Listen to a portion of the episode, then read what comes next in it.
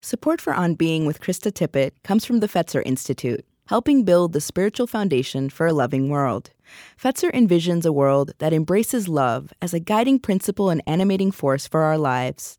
A powerful love that helps us live in sacred relationship with ourselves, others, and the natural world. Learn more by visiting Fetzer.org. I'm Krista Tippett, and this is On Being's Unheard Cuts. Up next, my unedited conversation with citizen physician Atul Gawande. There is a shorter, produced version of this wherever you found this podcast. Hi, Atul. Hi. Hi, it's Krista Tippett. Atul Gawande. Atul, how are you? I'm good. Thanks. Thanks for doing this. I'm so happy. Oh, I'm glad to be here. This is this is gonna be fun. Yeah. Oh, I have to turn off my phone. Let me do that. Yes, do that. Get that off. Chris, do you would let's um let's do something mundane like what you had for breakfast to get some levels. Oh, I don't get breakfast. You don't get breakfast? Lunch. Lunch. I did get lunch. I Okay, got a what did you have Caesar for lunch? salad. I had a Caesar salad. Uh-huh. How about that? Do you eat a proper do you eat a proper breakfast? Um Like I like I tell my patients. I I have started eating just like one egg a lot of mornings and maybe putting a Oh, that's little good. That's a vegetable in it. Yeah, This is good. This is good. This is what I should be doing. I know. I'm I not wake up gonna- too I'm- early to feel like I can eat at that hour. I know. But I won't tell anyone that you don't eat breakfast because it might have deleterious ripple effects. That's right. I mean, no one should eat the way I eat.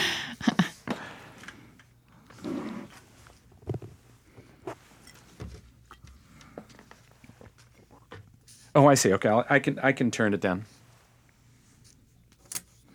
Okay. Um, yeah.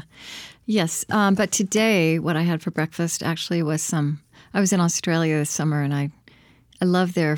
I love how fresh the food was, and I found an Australian chef who lives here who makes muesli. Doesn't have Ah. much sugar in it, and um, so I had muesli and yogurt and little hemp And you can seed. pronounce it. And you pronounce it muesli. Yeah, that's right.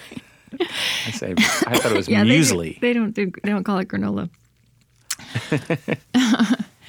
okay. Well, great. Then I think we can just dive in. And do you have any questions for me before we start? Yes. Um, uh, how long? How, how long do um, do you think? How long do you tape? Do you Well, we- edit? like what? What do you What do you do? We do between sixty and ninety minutes. Um, I, you know, we probably about seventy-five. Um, Okay. and then we edit it for broadcast. But we also do put the unedited version out, and there's a surprising number of people who love listening to a great big messy conversation, linear, a non-linear conversation. And then um, uh, turf. Uh, is this just like wh- where should I r- restrict myself, or is it? Are we are we move?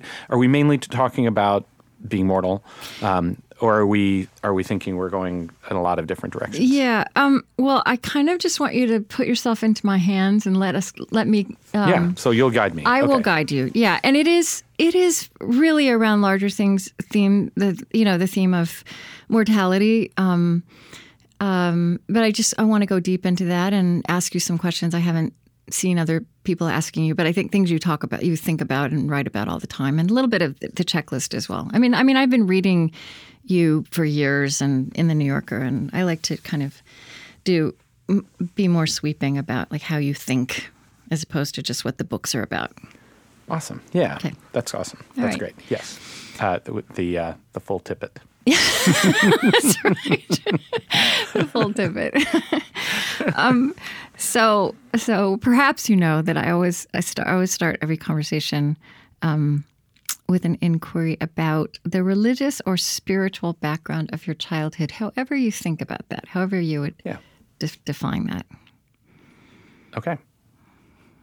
Uh, start in. Yeah, yeah. Okay.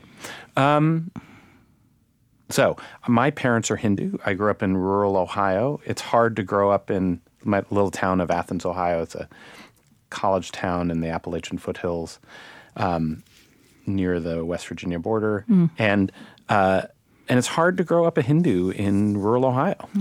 Yeah. Um, it's such a cultural religion. It's deeply embedded. Even the way my mother, who comes from North India in a, in a big city, and her family, um, managed temples to where my father came from in the middle of India uh, in a very small village. And their own traditions of Hinduism are very different from one another, which gods they uh, most revered and the prayers that they told. And then I didn't grow up with the language. So it was this. Um, uh, so, you know, I grew up a Hindu, but I'm a sort of apostate Hindu uh, of a religion that doesn't even know the idea of it being an apostate. It's such a wide open, ecumenical, welcoming religion. Yeah. And uh, um, and so you know, I still call myself a Hindu, but I'm not. I've never really been practicing, though my parents raised me praying every weekend, and they prayed every day, um, and uh, and being sort of steeped in it. You know, I've actually found it's very hard to speak. I mean, I think this is true in general of of religion, but it's hard to speak about it. But I think that that's true, especially with Hinduism, because it is so much about practice, and it is so wide open, right? It's not ideas, right? Yeah. Do you know what I mean? it's a way of um, it's so embedded in the culture and you know it, it, the line between how do you treat your mom and your dad and uh, what are your uh, you know how are you supposed to grow up uh, and your ways of um, praying are uh, they, it's seamless. You, these are not easily separated. For example, um, you, I grew up that you never put your foot on a book um, because a book is spiritual and it's wisdom and it's meaningful. And so if I ever put a foot on a book, I had to apologize to the book, put my hand on and apologize. and I grew up doing that. and I cannot to this day put a foot, foot on a book. It, it, it is, uh, it, it is, uh, it just sacrilegious. I just, you know, it is dishonoring not only the book, but everything that matters behind it. And it's inseparable, right? It's a way of living Yeah. and a Yeah. way of of of um, praying, I suppose. It's it's a whole different way of putting the word sacred and text together. too. yes, yes. I love that. Um, okay, and you know, I I have read you for years, but I I did not somehow I never picked up. I was fascinated to learn that that you actually wound your way into being a surgeon through politics. Yeah. and I wonder, do you think of those, you know, the doctor in you and the and the, the part of you that was drawn to politics and campaigns and policy and process? Do you, are those two different sides of you, or do you have a sense that these things are intertwined? I feel like they're they are not um, separate. They they feel very intertwined, um, and I'm still getting my feel for how I how I think about it that way. One way was um, I you know I grew up in a family of doctors, and there's a certain way of being part of the community that I grew up with. My my parents in a rural town in Ohio um, were very much part of the civic life. They were members of the Rotary Club. My father became the president of the Rotary Club, and then my mom, as soon as the ban on women being uh, presidents of the president of the Rotary clubs.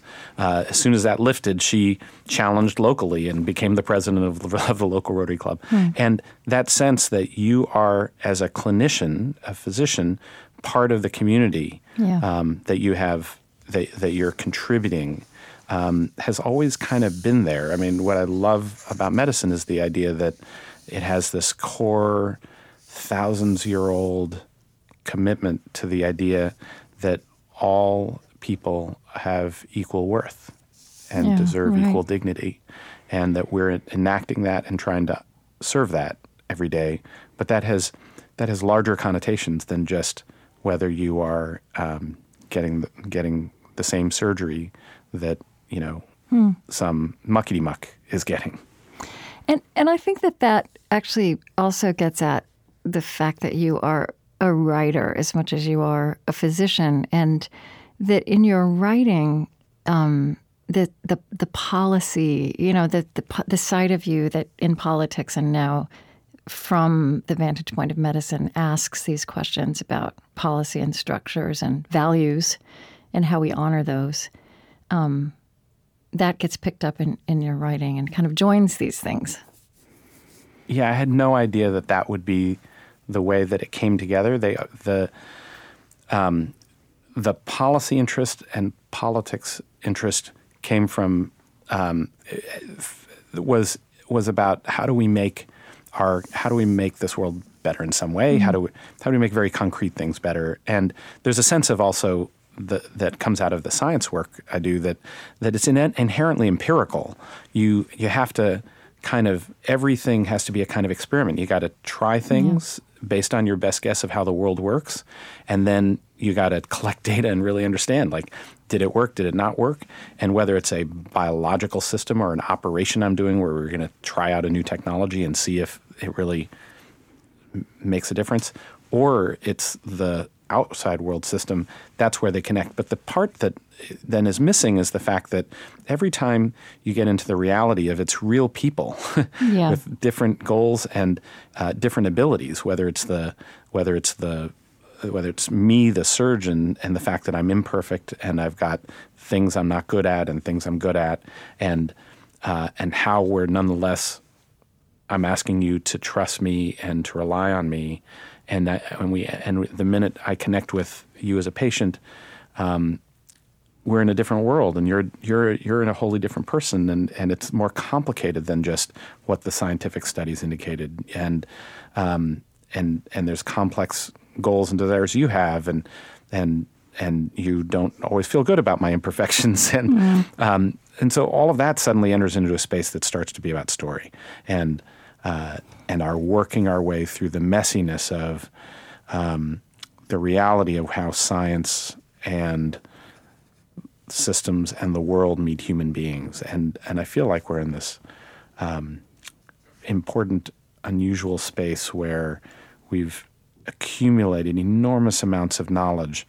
Uh, we're no longer in a world of pure ignorance like we were yeah. for millennia, and we're trying to figure out how to how to grapple with all this information and knowledge and make sense of it together.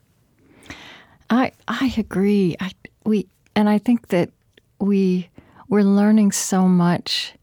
We're like in the midst of learning it, so I don't even think we can take in the kind of seismic shift that's underway and, and the implications of how we'll be able to you know, kind of take our agency more seriously. I mean, and I mean, you, you know, this this whole matter of our mortality. Um, I mean, you really, you, you, you, know, we've talked about politics and medicine, and also there's this philosophical. I mean, you were really also also looking at very practical issues through and asking um, philosophical questions. I mean, looking at the body and asking questions of consciousness, and you know, it's just so. I, I was looking at the, you know, just thinking about the title, like becoming mortal. Um, being mortal. Being being yeah. being mortal. Yeah, sorry, being yeah. mortal. Um, and the fact that that is a that is a that is a fact. Like that being alive is a fatal condition. like that we all, all are that, that that we all do have a you know a diagnosis that we will die, um, and that you just you experience again and again and write about how, and yet we are almost the people are almost always surprised. I mean, it's just so fascinating about us. And do you think is it that we don't let it into our consciousness that we haven't gotten to the point where we can, or that we resist that? I mean, I, do- I dove into that topic um, because I'm I was as confused about it as you are. Um, that uh, first of all, I didn't know what it meant to be a good doctor for mortal beings. The mm. question of what does it mean to be competent with people who are going to have problems you cannot fix. Yeah. Uh, what does it mean to go beyond competence and actually be really great at problems that people are going to die from? And and also, how do you become competent and great at it if um, you don't know whether the problem you're dealing with with certainty is one they're going to die from or not? And that um, that you know that's why I, at the end of the day that's why that's why I write because those kinds of questions I can't answer them straightforwardly sitting in my armchair or just doing my uh, surgical thing. I, I, get to go out when I say, "Hey, I'm going to see you as a writer today."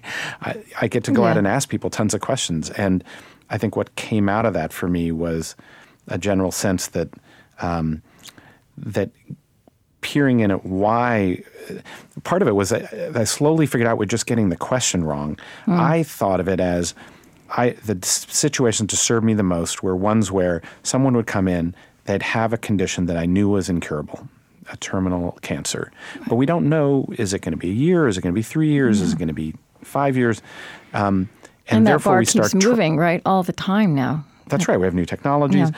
and and so um, and so we're going to start trying stuff, and then uh, and then I have so often been there when we said, oh, let's try that one more thing, and we're and you know they're in a bad situation. We say, well, should we try surgery? Well, yes. I mean, we we have to give it a try, and then they never wake up again, hmm. and then you see the suffering that has come from that because. Hmm. We never once talked about the fact that their life might be mortal, is mortal, and and I didn't even know how to begin to have that conversation. And they didn't. They never woke up. They spent the next couple weeks in the ICU, and then we unplugged the machine. They didn't get to say goodbye. They didn't get to say "I love you." Hmm. They didn't get to say "I'm sorry." Um, they and the family, you know, that the, the data is that like the families, I see that they're tortured, but then you see also like when people have those kinds of endings, six months later, they're more families are more likely to have PTSD uh, symptoms and depression, and um, and there was partly wanting to understand how do I do better in that situation? What does it mean to be more confident and competent in those situations? But it also gradually came to, you know, what I slowly realized is that it wasn't about having a good death. That, that I, I interviewed more than 200 patients about their Yeah. experiences with terminal illnesses and that and and that uh, world, and then scores of experts of various kinds of palliative care doctors, hospice doc- doctors, and nurses, and uh, home health aides, and so on. And the what I realized is we were not really talking about death. We were talking about or dying. We were really talking about how do you live a good life all the way to the very end, uh, with whatever comes. Yeah, so- and that's and- what that's what you begin to unpack. And there, that's where you say the. That's such a different question than how do I fix this? How do I cure this? And I mean, I've, I've spoken to so many people across the years who were, who were there at the advent of hospice, the hospice movement, or have been involved in that, and, and I mean, you even write about that. It, even when you were becoming a doctor, when you were going through your medical training, it, it was about it was about how do I fix this, and then death was a failure, right? And, and at the point at which something was somebody was definitely going to die, medicine stopped. Is that too? Is that Yeah, that's that's exactly right. I mean, you know that, um, you know, are we going to you know go raging uh, at at the extinguishing of the light? That um, I thought the whole question was how do I how do do you know the the conversation I felt like I was having was do we fight or do we give up?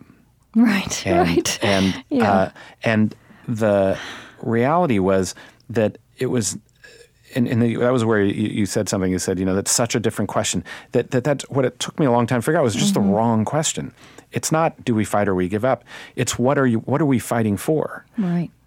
people have priorities besides just surviving no matter what. You, you have reasons you want to be alive.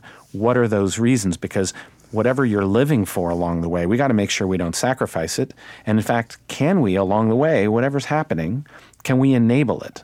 You know, um, it's the and and and that's that sense that a conversation about the end of life is do you want chest compressions do you want a ventilator do you want to be shocked like that's not the conversation the conversation no one, no one has as their goal that I get shocked before I die they, they the conversation is what are you want as you face what you're facing as you go through what you go through what are you willing to sacrifice and what are you not willing to sacrifice along the way for the sake of more time? What's the minimum quality of life you're really going for here that you would find acceptable? And then can I make sure, to the extent of my abilities, the extent of abilities we have today in medicine, can we protect that for you? And um, and the answer is often yes, and often the answers sometimes the answers are technological, but but they're often not. It's it's often just you know a matter of being humane. Someone you know said to me, "Well, I, I want to." Take my children to Disney World, my grandchildren. One thing I want to make sure I'm able to do is take my grandchildren to Disney World. And she was telling that to me in the hospital, you know, emaciated uh, on her last days. She would die 48 hours later. And um, we had missed that. We, we Right. Had failed. We had never asked her to know that might, might have mattered to her because we could have made that possible for her a month before. If those questions had been asked earlier. That's right. Mm-hmm. And so it wasn't about do we fight or not. It's that we didn't. We we missed the fight. the fight was the fight was to make sure, um, among other things, that she got to have her got to go take her grandchildren to Disney. I mean, you know, here's, you know, there when you're writing, you're you're often. I feel like there are moments when you really are redefining the purpose of medicine as you learned it, and it says, well, and a very modern definition. But you know, you said we've been wrong about what our job is in medicine. We think our job is to ensure health and survival, but really, it is larger than that. Is it is to enable well-being, and well-being is about the reasons one wishes to be alive, and it's not just about prolonging life. The, the um, I ended up devoting a chapter to a psychologist from Stanford that it, it never occurred to me would be with where the direction of the book would go. But her name is Laura Carstensen, and she um, is the psychologist who's been following people across the course of their lives. She has a cohort of some 300 people from ages 18 to 94 when they when they started in her study, and she'd follow them all the way to the end of their life. And what was interesting to me was that as they got older, they became less healthy. No surprise. and they had some loss of function along the way. But they also had increasing sense of fulfillment in their life despite all of that. Um, that you, in, in some other studies, that, that uh, after age 65, people were more likely to have love in their life. They were less likely to have anxiety and depression. Yeah. They were, that they were, um, uh, that they, you know, f- were focused less on acquisition and having all the material stuff. This is another one of these on- great secrets that growing old is actually a wonderful thing, and we're all about fighting aging. Right. And Yeah. and it was blew, and wh- where it blew up my whole sense of what I was doing as a doctor is I thought my priority was uh, your health and your independence, and that I, and then that means we're always that I was always lost. Like, what is my what is my goal for mm. people when they're not healthy anymore, or they don't get to be independent? And and then what she opened up for me was the recognition that well being was really about getting to you know what made those people happy and when they lost that happiness is when they no longer were, were having some control over their own story that they were not getting to be the shapers of their own story and, and that's what you see in people who are in hospitals or in many nursing homes not all uh, where the that that where their where their our goal is safety, survival, and health. And hey, if you want to opt out of that, if you don't want the antibiotics, you don't want whatever, well then that's your choice. But but it was missing the boat. The goal isn't safety uh, uh, and survival. The goal is, um, as you as you'd read from that part, the goal is what you're doing that for. What what is important to you? What are your priorities? And make sure we enable that. And that's why you can be um, you can you can gradually lose some functions and become have some health issues along the way, and yet have great satisfactions in life. yeah, well-being, and and um, it's very concrete too. I mean, enabling well-being is a lar- is you know is a very lofty. Uh, idea and, and then you talk about this woman who would have liked to have taken her grandkids to disneyland which is obviously a big undertaking but it's so much so many of the stories you talk about are just like it's it's about what so you have these five questions that to ask towards the end of life um, and and um, and some of them are about you know your understanding of your illness your fears or worries for the future your goals and priorities what outcomes are acceptable but the fifth one which seems to come through again and again is what does a good day look like? You know, and I think about Annie Dillard saying, how we spend our days is how we spend our lives. And you tell so many stories about how just allowing those days to be to have the simple things that give people a sense of well-being that that is everything It yes, and what I also figured out was that boy, it's too, almost too late if you're only asking that question towards the end of life, Right. because that that you realize should have been we should have been asking much earlier. Um, especially at any you know this is the crucial question at any moment that people need help and on average we will come to the end of life we actually spend less time in dependency now than we used to but it's still we spend eight years on average in um, needing the help of others uh, over time. And when you start needing help, uh, and whether it's a home health aide or having to be in a nursing home, um, the or just having to see a clinician and put your health self in, the, in their hands, um, asking those questions like what what does a good day look like? What are your priorities besides just you know surviving the next day? Yeah. And um, and answering those questions, I, I've found it's become my favorite like dinner party question too because um, Yeah. you know like what is what is the quality of life that you would look live for if if you couldn't do everything you wanted and you know one person would say uh, well, it's being with family. My father said, uh, for example, it's being at the family dinner table with family and friends and being able to enjoy some food and conversation and a connection that way. And then, you know, I wrote about the other person who, who said, well, it's, if I can eat chocolate ice cream and football and television, that's good enough for me.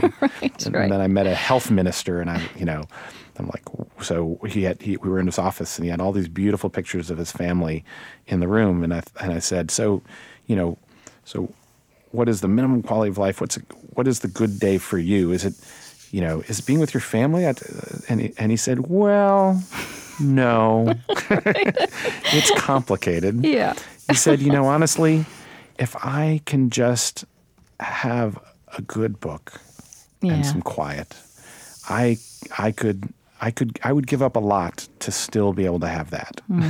Mm. and you know, it tells you so much about people and you know that well, it does, but it also points thing. out. I mean, that's so low tech, right? I mean, the the, the medical options are so complicated and expensive and sophisticated. These are not these are not unreachable goals, even for somebody who might be quite ill. To have a good book. Absolutely, and and uh, and and sometimes it does take that medical capability. Yeah. I wrote about um, Peggy Bat- Batchelder, who was my daughter's um, Yes. when she was thirteen, her piano teacher, Yeah. who had a metastatic cancer and was laid up in the hospital for weeks on end, uh, deteriorating with um, a tumor that had spread through her liver and was in her pelvis and made it so that she couldn't get out of bed and she was incontinent and she was, and, and none of the treatments were working and her blood counts were dropping and she had fevers every day. And, you know, neither she nor I had any imagination that there might be a life, a life worth living for at that point. You know, she just was miserable and angry and ultimately went home on hospice. And then the hospice nurse had that conversation. What does a good day look like? And then let's just let's have a goal, one good day. And then they worked on that. And at first was, um, okay, we're going to get you a bedside. We're going to get you in a bed on the first floor so you don't climb the stairs. We're going to get a bedside commode so you you know you can get back to a toilet again. We're going to arrange that you can dress get uh, for getting dressed and bathed. And after two or three days of that, she lifted her sights and then she wanted to teach piano again. uh, and and the idea that that was possible was uh, it was you know like it, it, it was extraordinary. My daughter she called our home and said, you know, would you be willing to let Hunter uh, have piano lessons again? And and uh, and so for four weeks, my daughter had the most extraordinary piano lessons, and then there was a recital, and at that recital, you know, they played Brahms and Chopin and Beethoven, and and then and then Peggy took each child to the side and gave them a book. Uh, well, in, uh, gave each of them a personal gift. It was for my daughter a book of music, and then told them each one by one, "You're special," and it it reshaped my daughter's life, and that was the legacy Peggy wanted to leave. My my daughter just entered two weeks ago, graduated from high school. and- Congratulations. And and, is um, and entered Berklee School of Music Oh. because of Peggy. They they were together, you know, only a couple years, Yeah. but it made that impact, and that was that idea that that, that was beyond us. You know, uh, that was beyond. eh, Well, so I was saying about medicine. Well, to teach that lesson her nurse had to arrange that uh, to figure out how to dose the, the, the morphine so that she wouldn't be um, in pain when she needed to teach the lesson, but wouldn't be so groggy that she would be slurring her speech and freaking out the kids. and uh, and you know, but could lift her up to arrive at that moment and then recover and get to the next Oh, one. that's beautiful. And that took enor- it, it took real medical expertise too. Yeah, that collaboration. Um, You know, and, and I'm, I know I know you've thought about this too, but I mean, you one of the things I, I want to spend a little bit of time on because you you also are very clear that in, in many ways what we're facing. I mean, I don't know that I think mortality and the fact of mortality has been this constant theme of philosophy and religion and even how we deal with money like forever. But but the problem of um, of death is diff- we there's a we have a young modern problem with death but but you but but it's also it also it had and it has many layers. And one of them you talked about growing growing up in Ohio. You said the experience of, of a modern old age was entirely outside my, my perception because of um, changes in family and society and mobility. We're so segregated. We don't, we don't have that experience. So, I mean, I just think about your daughter, also the experience that she had with her teacher and of someone dying, living while dying. Yes, I think that too. is- amazing. I, I think we've gone through a, a, a really a generational change in the 80s and 90s um, when I was growing up. The uh, the world we were in was one where the well, let me put it this way: 1950, um, the majority of Americans it was it was over 90 percent died in their homes, and it shifted to uh, the majority, uh, 80 percent actually, in by 1990 died in institutions. So when I grew up, you know, That's on my street, people would get old and they just disappear. I, I remember a woman, you know, she Yeah. you disappear in a nursing home, you disappear in the hospital, and that was that. And and I never saw that process. Whereas now today, America, you know, we sort of we we give the U.S. a hard time for being death denying, but in fact, we're kind of ahead of the rest of the world in the sense that just in the last half decade or so, we went from less than twenty percent being at home on hospice when they die to close to 50% being in hospice either in hospice facility or in or at, or at home with family and others around you know that kind of way of coming to that end Just So really kind of in the last 20, 30 years. less than that it's like less than a decade the shift has happened That's amazing. It is. It's and, and and the result is my kids growing up who, you know, um, Yes. Hunter is our last one to leave the home. So they just in the last five years, all of them when they were teenagers, were were were around when somebody died and were in and out of their house as they were going through it. You know, my Yeah. daughter's best friend's mom died of an esophageal cancer, uh, and you know, my daughter was there through that year and a half of going through that, and then and then you know uh, be, having hospice and then her father calling Hattie and asking her to bring the friend back home because mom had passed away and Hattie was there and with them and you know that sense of it being normal and not a mystery and uh, and, and having a quality to it, right? Seeing that that that is actually a, a time of life that can have an amazing quality to it. I was going to ask what you meant by the quality and and uh, um, and what do you mean by Well, I mean, a, the a word quality of what- life. I mean that there's meaning and dignity, not just dignity, but real substance, right? It's not just somebody who's in bed dying; that that they're living, that and doing things right. that matter to them. And it's and it's finding your way through that because there's plenty that also was not um, quality, right? Yeah. Um, that that she would arrive and Peggy had to w- work her way through some pain and work her way through Mm-hmm. some indignity and but then also find something really beautiful about that. Or, you know, in another case, sometimes see uh, the struggle for that and and have real conversations we'd have at home about, you know, why isn't it? Why you know why is it so hard and painful and um, and what are you know what um, you know reaching that place where you say you could see people in denial about the situation and not being able to talk about it. They'd see mm-hmm. families where they wouldn't be able to talk about anything except what's the next treatment we can try, in, instead of saying, all right, what is the next treatment try, but also what's possible today? What, what can we do today that also makes sure we're not missing the chance to enjoy the time we have? Yeah. And those aren't opposed to each other, and, and they they you know you, we start to see these conversations unfolding in multiple generations, and I think that's crucial. That is, and and and there's strong evidence behind what a difference it is for um, the experience that people have towards the end, and even what their survival rate is when you have these conversations versus when you don't. Mm-hmm. And this is also, I mean, I think a lot about how, you know, some of the ways we we we grow more wise and sophisticated in our thinking are about innovation, and some of them are about rediscovering something we forgot. So, you know, there's there's a way in which kind of modern medicine is meeting, you know, a very old experience. Like you talk about your paternal grandfather in India. I mean, there is also this bef- way before people got sent away to nursing homes. Um, people died surrounded by family and and at home yeah, that complexity.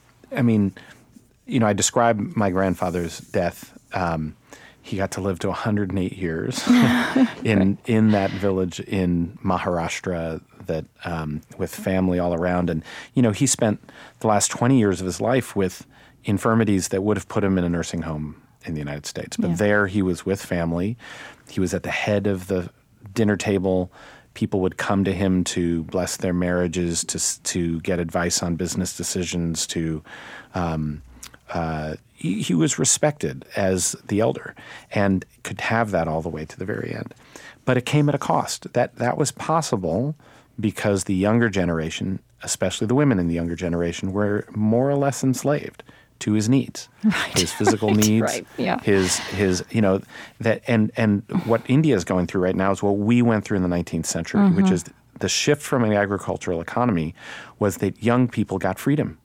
My cousins, uh, they're they are leaving in droves because they have opportunity to go to the city to do the work they want, to marry whom they want. yeah scandal, scandal. Yeah, believe yeah. me, oh my god, and the um, uh, and to start to be who they want, and then you have the breakdown of the extended family.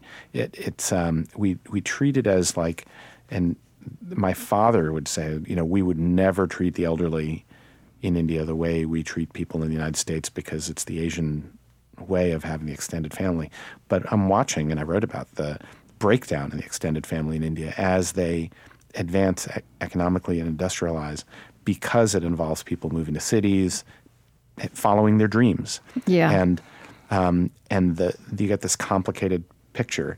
The the the hump, the the thing that we broke through to eventually was that you uh, live long enough to actually accumulate pensions, and you have, you know, you have a certain level of economy that can have the next thing. And that we switched from the elderly being the poorest to actually accumulating enough to be our wealthiest generation, yeah. and um, and not mean that elder, being elderly consigns yourself to poverty.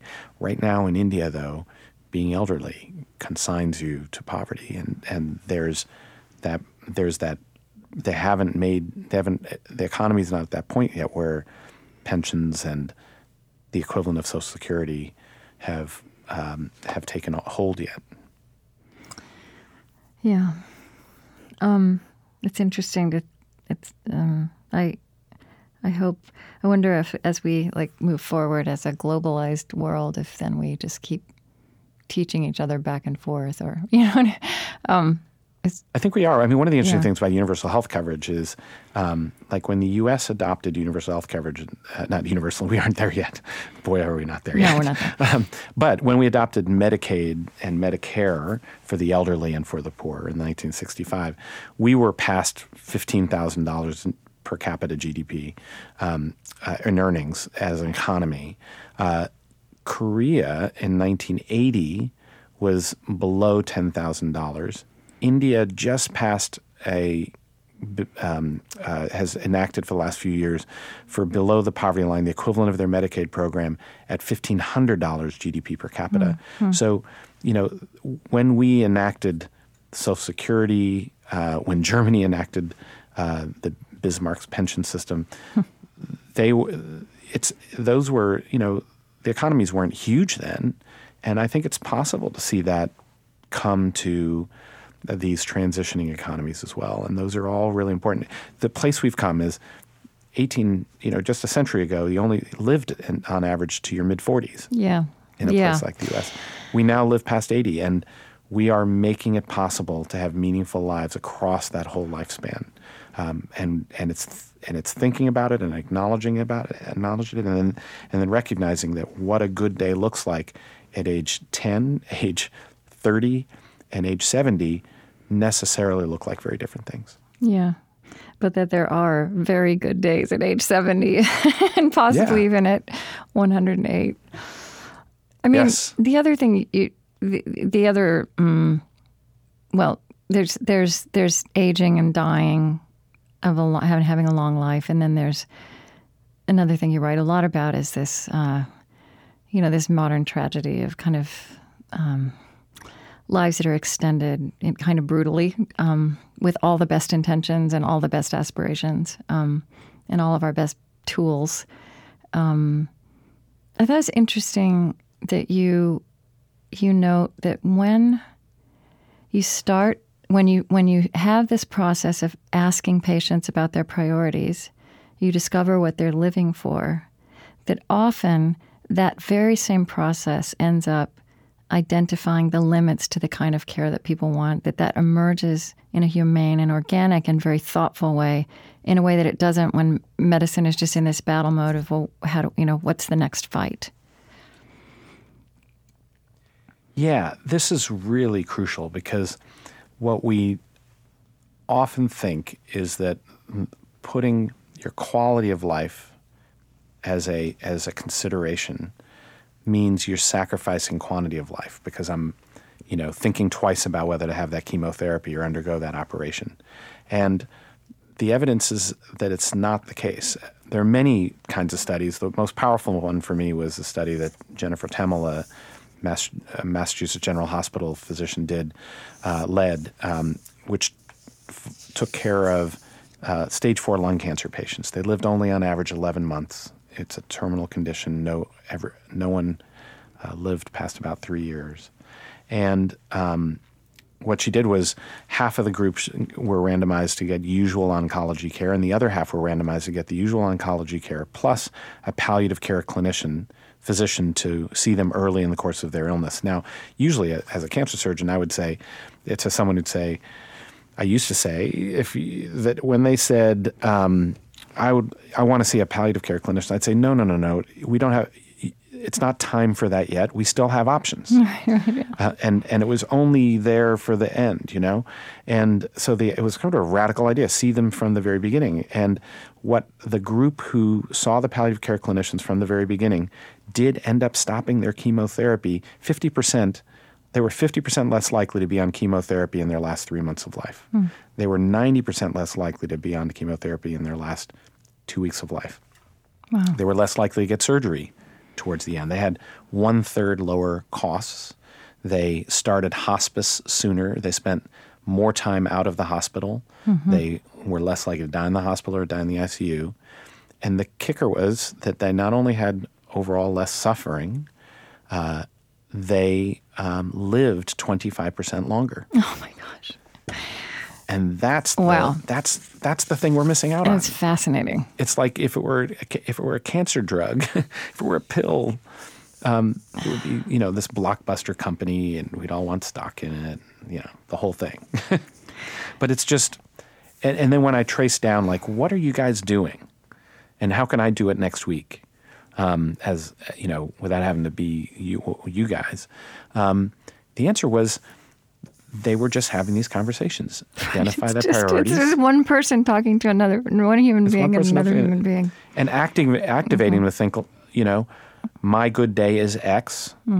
If i start feeling like my chemotherapy or my surgery is going to take that away from me um, and that's not worth it to me stop. And then they stop and they feel better.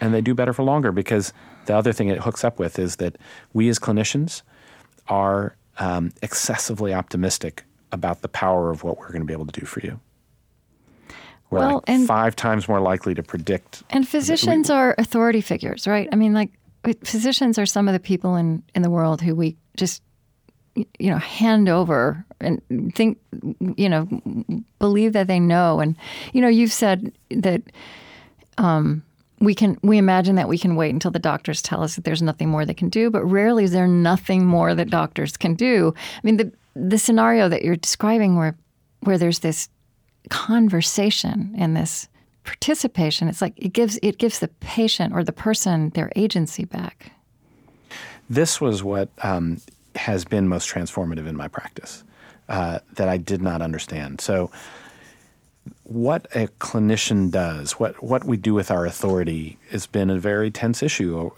over time. Um, and by the 1990s, you know, I, when I was in medical school, um, we had rejected paternalism rightly. Uh, the doctor knows best. I'm just going to tell you what to do. We had replaced it with a belief in the patient's autonomy and, and a way of activating that. And the way of activating that was to give you options, to tell you here is your condition, here are the options option A, option B, option C. Here are the pros, the cons, the risks, the benefits. Now, what do you want to do? And then what I found in the real world, like that was the way I was taught to exercise my authority, was to give people knowledge and then ask what they w- want to do with it. Um, and then, but what I found in the real world was that patients would ask back, "Well, what would you do?" well doctor?" yeah right right And- because you and, still know we're taught- better you still know better yeah, some, yeah, and so what we're taught to say, so that you don't take away their agency, Mm-hmm. was um, no, no, no. this is not for me to decide. This is for you to decide. Only you know you. I don't Yeah. know you, and and you have to make the call here around what's more important to you. And people felt completely abandoned, and uh, and it never felt good. And what the palliative care clinicians, when I watched them, or geriatricians would do, Yeah. is they would go one step farther. They would ask, not just not just tell you what your options are. They would listen to ask, what are your goals? Mm-hmm. What what are your priorities? What really matters to you? Oh, you want to be at home. Right. You don't want to. You you worry. You, for you, your brain is really important, and you want to be as clear cognitively as possible. Okay, so now here are option A, option B, option C. This is the one that that I recommend based on my experiences, giving you your best chance of meeting your various goals. Right. And and I and and it's a it's a new that and that idea is that you are a genuine counselor, that you have mm-hmm. the and the only way you can offer wisdom is by connecting what you know and have observed about what's what happens with various things to the goals that this individual person has and the art of it is can i extract can i listen well enough? Can i extract from this conversation enough to tell me what you really care about to give you some guidance along the way here? Mm. And that you know is hard. I learned from the palliative care folks like one person said to me the family conversation is my procedure. It, it, it, it takes as many of those family conversations learned with deliberate practice to be great at it as it takes for you to learn to do your cancer operations. And so think of it that way. You know, as I was reading your, the way you redefine, you know, when you say about medicine, we think our job is to ensure health and survival, but really it is to enable well being. I was thinking about. I was I was very honored um, this year to be invited to give the uh, commencement address at the University of Minnesota Medical School, and I was so impressed with the pledge that the students of the class of 2017 had written when they started And then I think they also give the students the opportunity to rewrite that at the end, but they actually kept the one they had. I, I, I wanted to read a little bit of it to you because I, Yeah. I wondered also if you think there's a generational shift. I was really stunned. So I'm, I'll just read it. So, in the presence of our families, colleagues, and communities, we take this oath in recognition of the honor and privilege of becoming a physician.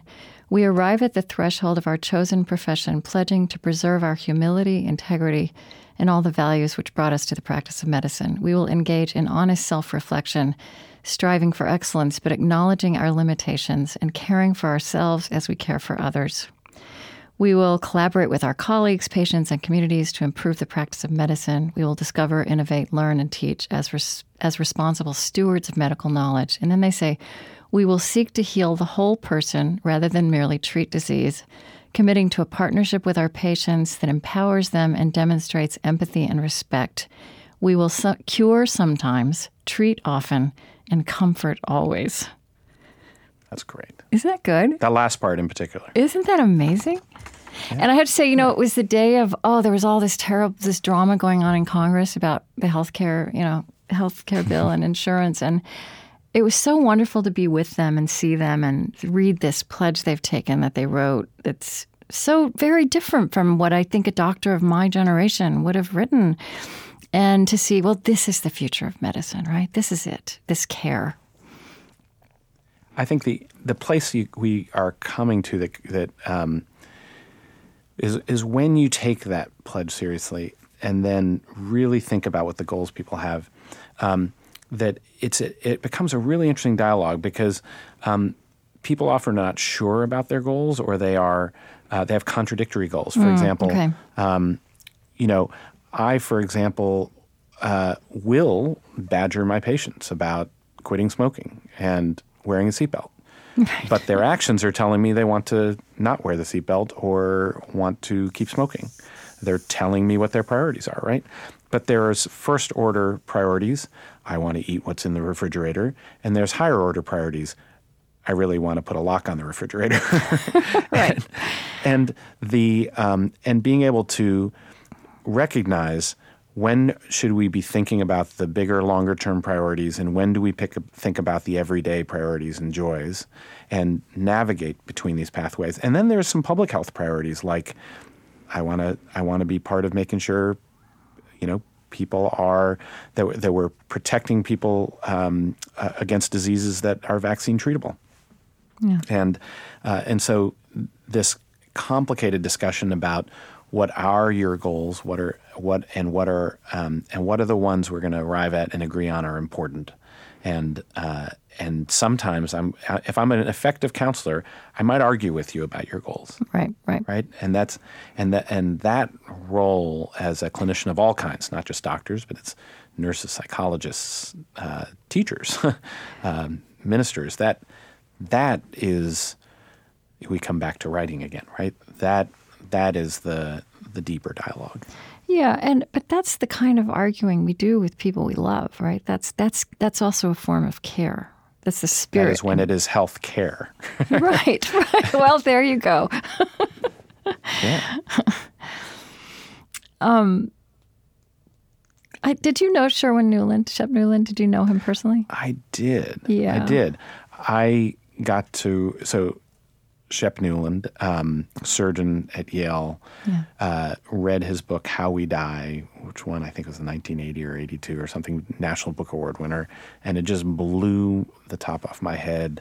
Um, a book that you know opened the door on. I, I think uh, that that was the book that started me thinking hard about dying and what, what it means. I read it later. I was in medical school in the 90s, and I had no idea I would get to meet him um, and know him then. But when I uh, then um, started writing for the New Yorker and then um, wrote my first book, Complications, uh, during my surgical residency, he wrote the review in the um, New, York, New York Review of Books and then reached out to me.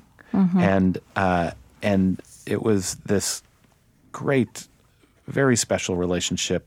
We met only once, actually, face to face, but we weirdly enough on um, uh, Talk of the Nation, we ended up doing a regular thing where, you know, I was like the Yeah, where he, where he was the senior eminence and I was but the junior pup doctor, and we would and we would talk about a topic of the day. Um, you know, every few months. It was it was now and again, uh, but it became this dialogue that carried on, and uh, and and I just was such a huge admirer and and um, uh, and someone who you know was navigating his own difficult paths. He had written about his Yeah. deep depression and the conflicts he'd had in his life, and um, and uh, and so you know he he had a, he had a tough life and uh, things he had to struggle through, and uh, and so that was that was a I love thinking about that cross generational conversation between the two of you. I, I interviewed him years and years and years ago, Hmm. and um, and actually went to college with his daughter, and uh,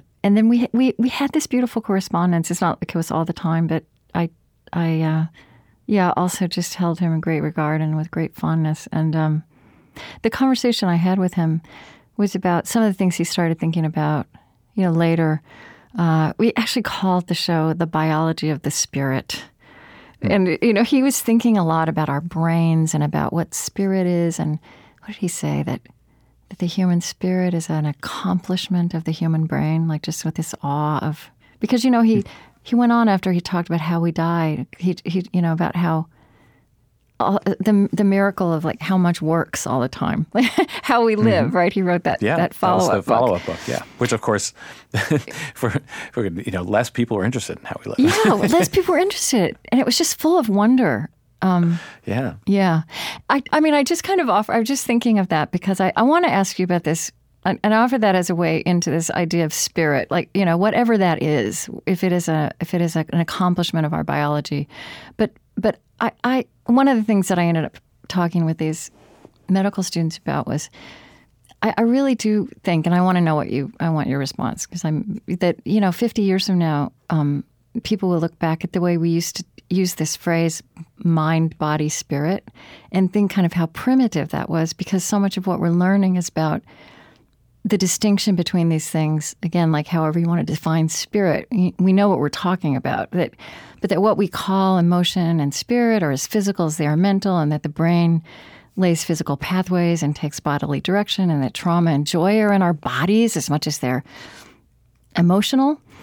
Um, I just wonder if you think about that because it seems to me that even though I don't, I don't know that I see you using that language very often, that this runs through your reflection, the, the wholeness of us, the kind of mysterious fullness of us. Yeah. Um, there, there's there's many ways I which I, I, I find the word spirit um, so difficult to understand. I, and they, I use it all the time. It's a I, it's wanna- a squishy word. It is. It's a vague word.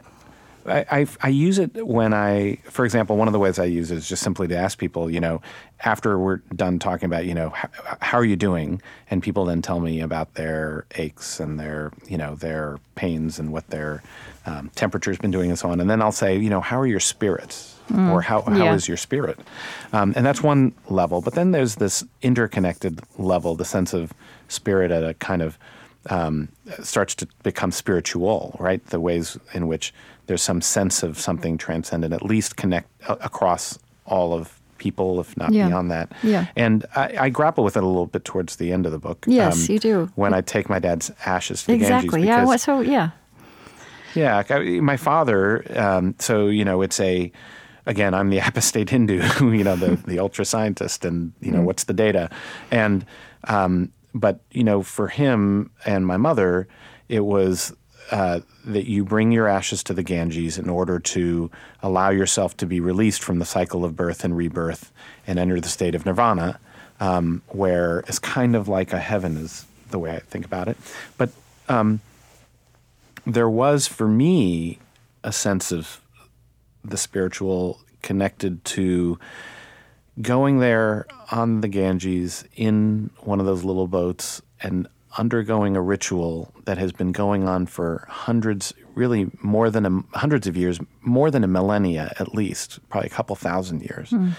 And people coming and bringing the ashes of family members and chanting these same chants and being connected to this whole chain of generations where there are things that um, you know my father completed that came from the generations before him. There are things that he was passing on to me and my sister that that we are responsible for carrying on, and that there is something much larger than us that um, that that uh, that matters.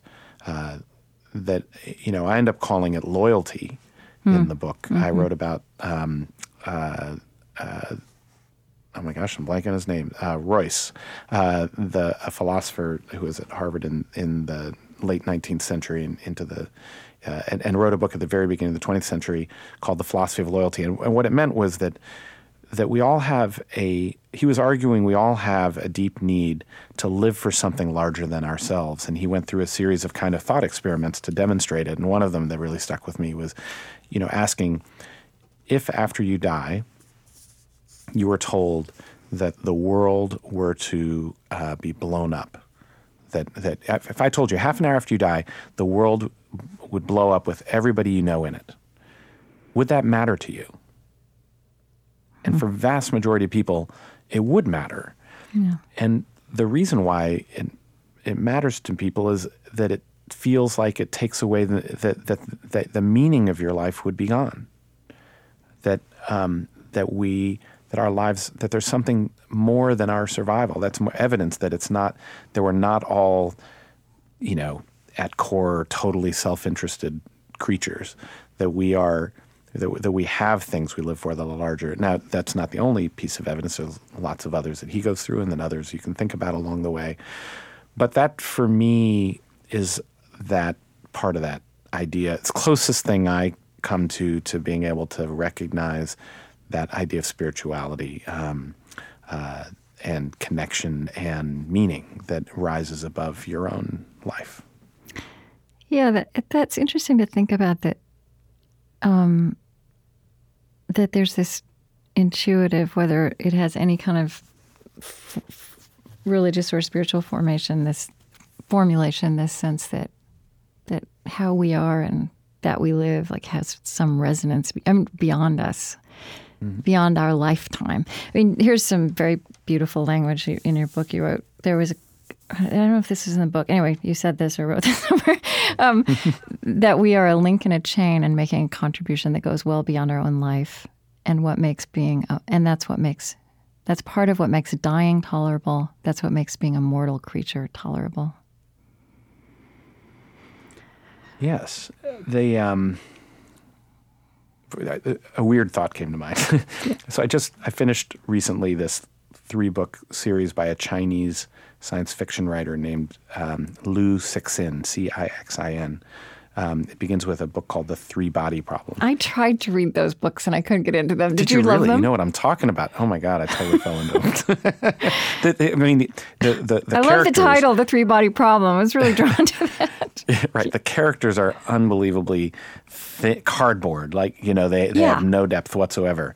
But part of what was it has this extraordinary scale of time, partly because. Um, you know, yes, the three body problem is this other planetary system which has three suns, and the and the and the sun and the planet revolves around is captured by the gravity of each of those suns, and so every day you're never sure when the sun is going to come up, what the temperature is going to be, whether the whether it's going to be you know 300 degrees or or minus 300 degrees, um, and how long the day will last. All those things, and will it be a habitable climate or not? And the creatures will will will dehydrate. You know when it becomes uh, uh, terrible, and then when water appears again, they rehydrate and then continue civilization.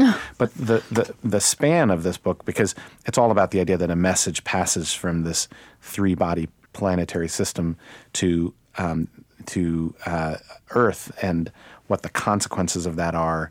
But you know, even our earthling lives in that book, it, it, they unfold over th- thousands of years, and he describes what happens over those thousands of years, and it and it pushes the questions because what he's imagining is the extinction of human beings, but the continuance of other forms of life, and how wide our imaginations go towards bringing those in and making them feel that they are part of our chain of being.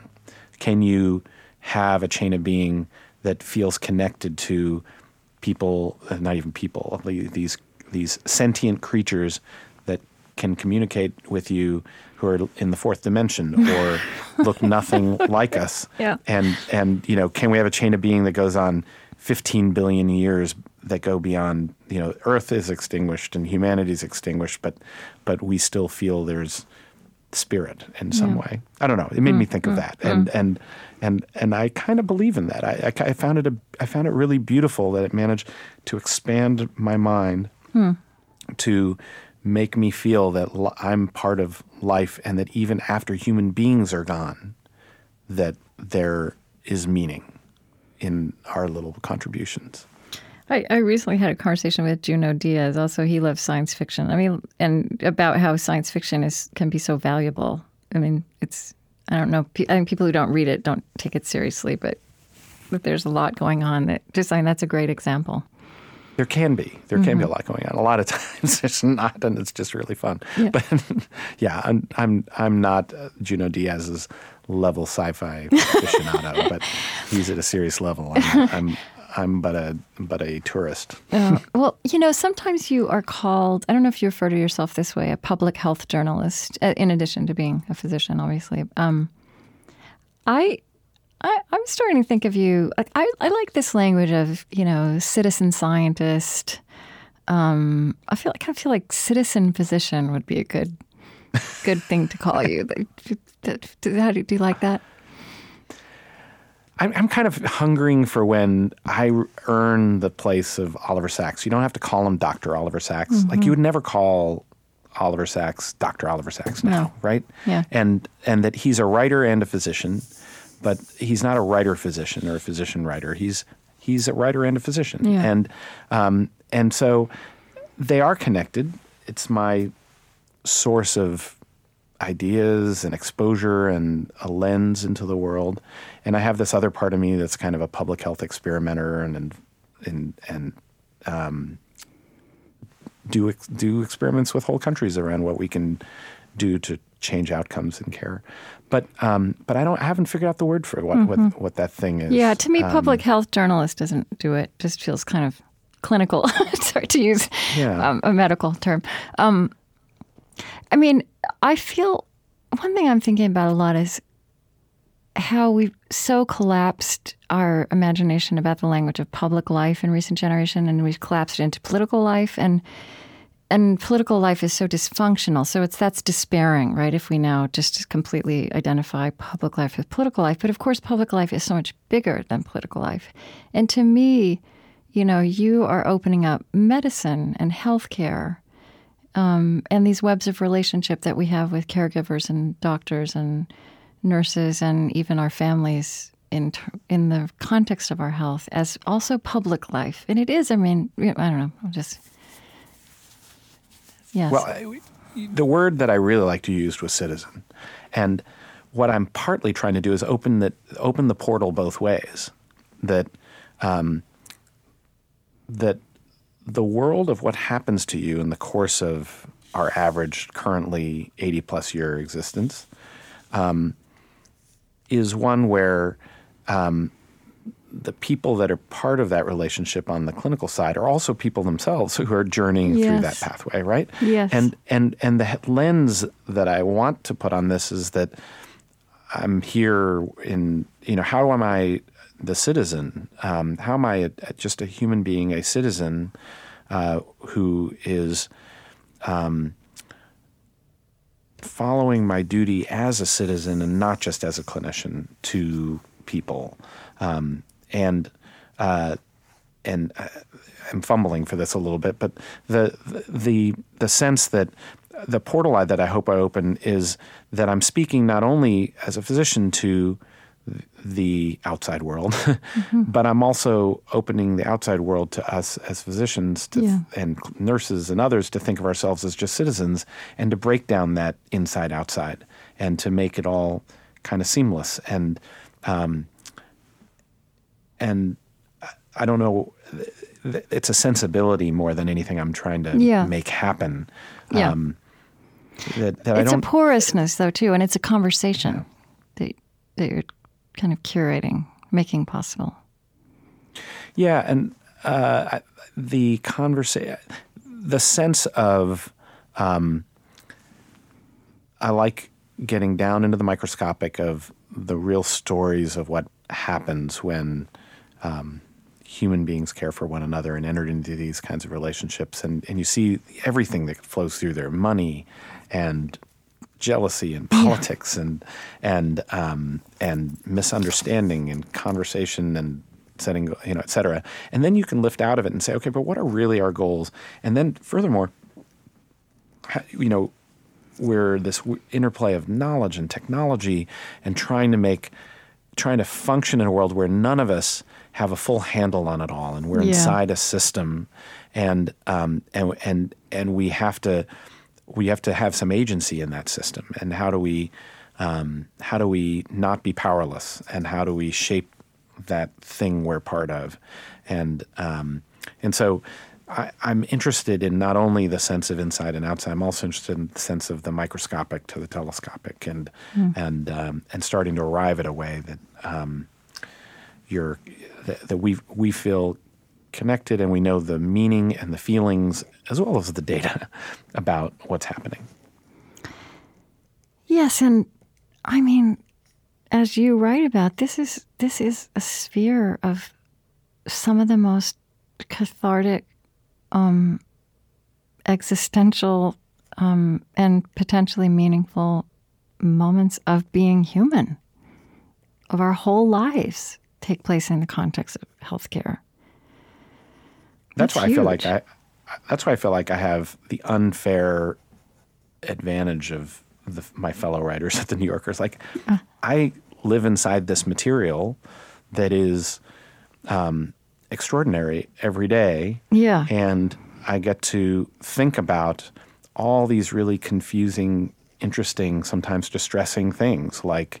Um, do we have a right to this stuff called healthcare? What you know, why are the costs so high? Or why do we itch? Yeah. and what the heck is going on there? And um, and how does investigating itching lead us to the question of consciousness itself? right, Right. right. That's what you and, do. uh, yeah, right. And uh, the uh, um, and that's what I love. I love the sense that walking in the door every day and in the work I engage with, whether it's public health work or my surgery work, um, I'm I'm exposed to all of these stories that engage these really meaningful parts of our life, and um, and you know I don't have to have the struggle that Adam Gopnik, one of my favorite writers at the Yeah. New Yorker, who you know has uh, has to wake up to every day, which is what am I going to write about now? you have a wealth of material ready made. I've got all the stuff, right? I'm, I, I, mine's like, what do I pick? Like my list is too long. Where do I? What you know? What's Yeah. the next thing? I, I, I, I want to say too, I, I, I had this realization, which seems so obvious now, but I'd never thought about it this way before getting ready to interview. Thinking about this question of mortality and and how we struggle with it, and you know, often when there's a conversation about the medical profession and how it has- often seemed very callous, right? And especially if we look back at the way people used to talk to people about the fact that you're dying or, you know, how that was treated. Um, it, it's about the callousness and kind of hubris of, the, of that, but not considering that for the same reasons that any person who's a patient being told that they're dying, that, m- that most of us, for whatever reason, are surprised doctors are people too, right? So, so this this desire to fix it and cure it was a manifestation of just the other side of the same coin. Yeah, and I, I think also um, I'm really interested in the variation as well. That there is this cruelty that can go on and this kind of inhumanity, and I've seen it. I see it still, um, uh, where people become treated as objects. They become treated as their disease. You don't see the person. Um, uh, you disconnect. You you know, and especially nowadays, you can remote control manage your patient from you know your your computer uh, rather than go in and see them and connect with them. Like the medical and- um, corollary to drones. Yeah, completely. And and and you know, well, I have too many people to see, and you know, w- really well-meaning people. Me, I can do this, right? Um, and uh, and and this, but this general sense that um, that there is there is nonetheless wide variation over time. There there are moments where we we become reengaged, and uh, and then there's also people who have managed to avoid that entirely, Yeah. and Yeah. uh, and and and find ways in. And then the variation shows you who the positive deviants are, and those are the people I really want to learn about. Like h- seeing all of the variation, how people cope with all the technology and everything else we're bringing to bear, and then and then you know where we, um, you know, sit there surfing Facebook rather than going in to talk to my patient. Um, what what are other people doing that are getting themselves out of it, and then how do we how do we scale that? How do we how do we get that to become viral? How do we make that more of what we do? It allows us to start taking control of what feels like it's impossible. I don't have influence over this. You know, clinicians are callous or are not um, being humane enough. But but there's always some who are doing better, and then And always And have then they- been, always were. yeah, and, and I think the part of my attitude about it is that um, they aren't necessarily special people. There's nothing like magical about them. Mm-hmm. It's often that they simply have a different v- viewpoint, a way of looking at it, or a different system around them, or a different environment that they've created or someone else has created. Right. And if you can unlock that, you can bring that elsewhere. And, it, and that's the optimism that I feel and see in that energizes me. Yeah.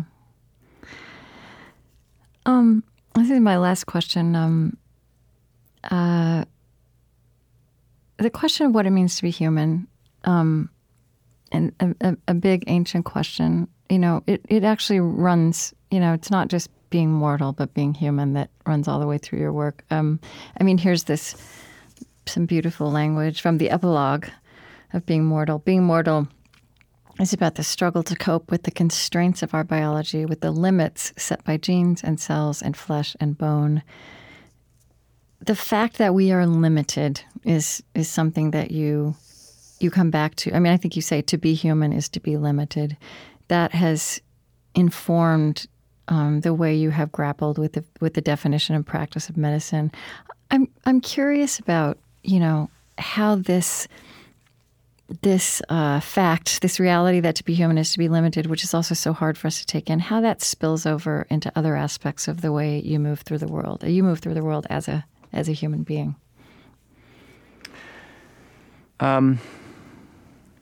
The first way that I think about it is um, number one, well, two things jump to mind. Number one, in my public health work, it's about the idea that we're all so incredibly limited, and yet there are ways that we string together and are and are extraordinary, almost unlimited as groups of people, hmm. and that when mm-hmm.